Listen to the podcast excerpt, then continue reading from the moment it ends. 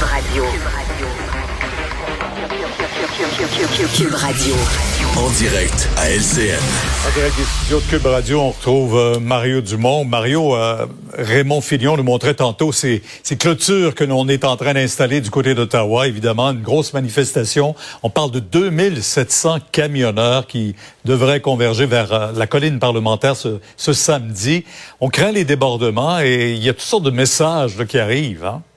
Ouais. D'abord, il y, a le message de base des camionneurs. C'est un message qui, en démocratie, euh, mérite tout à fait d'être entendu. Ils sont pas d'accord avec la décision du gouvernement euh, de leur imposer la vaccination obligatoire pour traverser la frontière on se l'est déjà dit plus tôt dans la semaine, c'est pas simple à faire mhm. changer parce que c'est une décision, c'est conjoint, le Canada et les États-Unis, mais ils ont certainement le droit d'exprimer ça. Disent entre autres, ben, essentiellement deux choses. Depuis le début de la pandémie, on l'a fait, euh, puis on l'a fait pour le bien de la population, pour remplir les tablettes. On a été au front et on est tout seul dans notre camion. Là. Pour une bonne partie, on arrête dans des restaurants, on arrête dans des lieux publics, mais on est tout seul dans notre camion.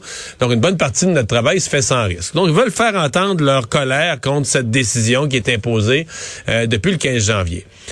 Mais Pierre veut, veut pas, on, a de quoi s'inquiéter parce qu'il y a autour du mouvement, il y a des choses qui se sont greffées, des groupes radicaux. Je voyais ce matin là, un groupe qui se prétend partie prenante de quelque chose autour de la manifestation, faisait connaître leurs revendications.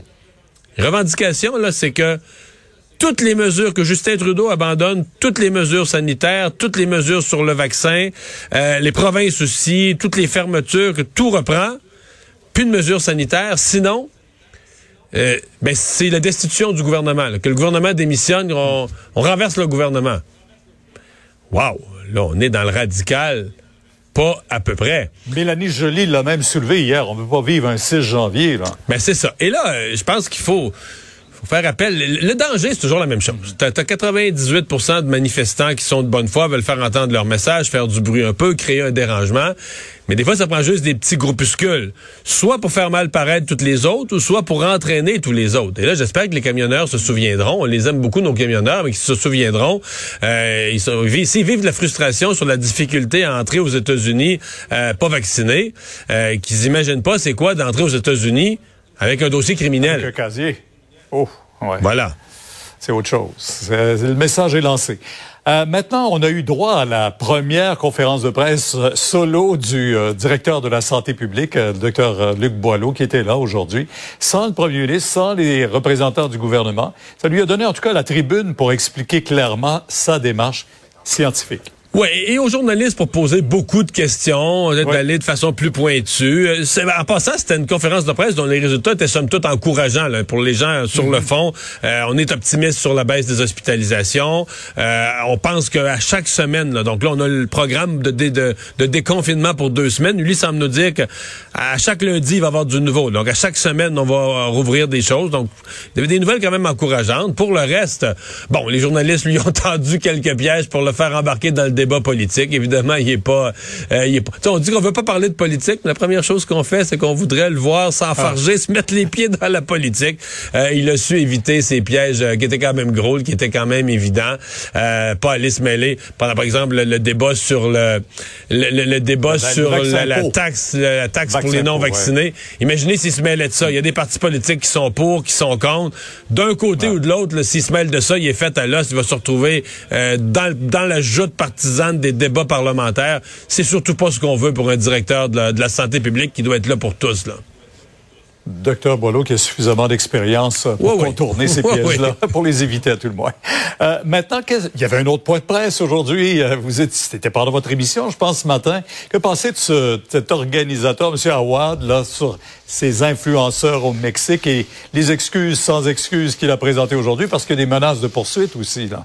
Ouais, le moment qu'on voit à la télé présentement, c'est un moment unique. Il a posé j'ai jamais vu ça. Humble, Mario. Oui, humble, très. J'ai jamais vu ça. Il a, il a comme posé, s'est installé comme quelqu'un qui pose pour les caméras à, plusieurs mètres de son de son lutrin en disant regardez, photographiez-moi, posez-moi. Il a enlevé son masque, il a attendu.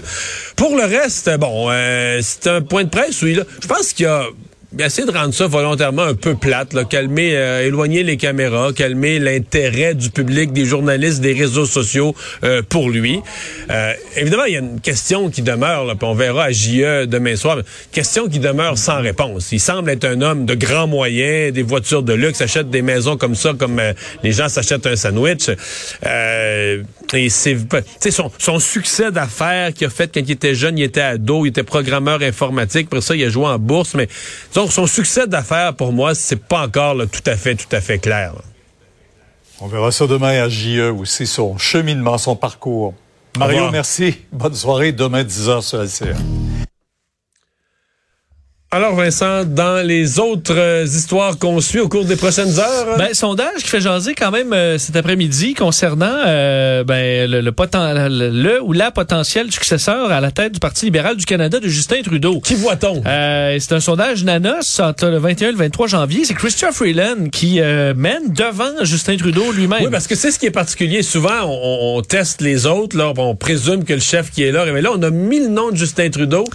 Euh, est-ce que c'est lui qui devrait diriger les destinées du parti à la prochaine élection? Et euh, Mme Freeland a, reçu 25 euh, des, euh, bon, des, des, des, votes et Justin Trudeau est à 18. Alors, c'est quand même une longue avance. numéro 3, c'est Mark Carney qui n'a pas été élu encore, qui est économiste, ancien gouverneur de la Banque du Canada. donc, Puis après ça, ça va loin. Là. Ouais, après ça, ça descend des, à Mme des 2 tout ça. des 2-3 Quand même, et on voit que bon, le parti veut mettre Christophe Freeland quand même à l'avant-plan aussi. Alors, visiblement, euh, la machine est partie là, pour mettre Christian Freeland comme euh, possible successeur à Justin Trudeau. Est-ce que même M. Trudeau voudra se présenter à la prochaine élection? Ben Est-ce que ce sera un bon moment pour lui pour de quitter? C'est que moi, je crois pas à ça. Qui va quitter? Moi, je pense qu'il va rester là. Moi, je, pense pas, moi, la flamme est moins là depuis quand même un bon bout de temps, M. Trudeau, là. Oui, mais euh, c'était pire dans le, dans le mandat d'avant. Je trouve qu'il est plus là qu'il était il y, a, un an ou deux. Puis, qu'est-ce que tu veux qu'il fasse d'autre, là? C'est un bon point. Bon. C'est un bon point. Mais moi, je suis de l'école que Justin Trudeau est encore là pour une coupe de mandat, qui va peut-être même battre les, records de son père. Mais peut-être je me trompe. On sait jamais. C'est sûr que lui, si, si Stan, s'il veut être élu, il va l'être. Mais si Stan, il veut aller faire d'autres choses, il veut carrément prendre sa retraite à 50 ans, 50 ans. C'est sûr que là, M. O'Toole aussi laisse euh, le champ libre pour qu'il reste un certain temps. Laisse bien de la place. Merci Vincent, merci à vous d'avoir été là. Rendez-vous demain 15h30 comme à l'habitude pour notre dernière de la semaine, demain vendredi. Sophie Durocher s'en vient. Bonne soirée.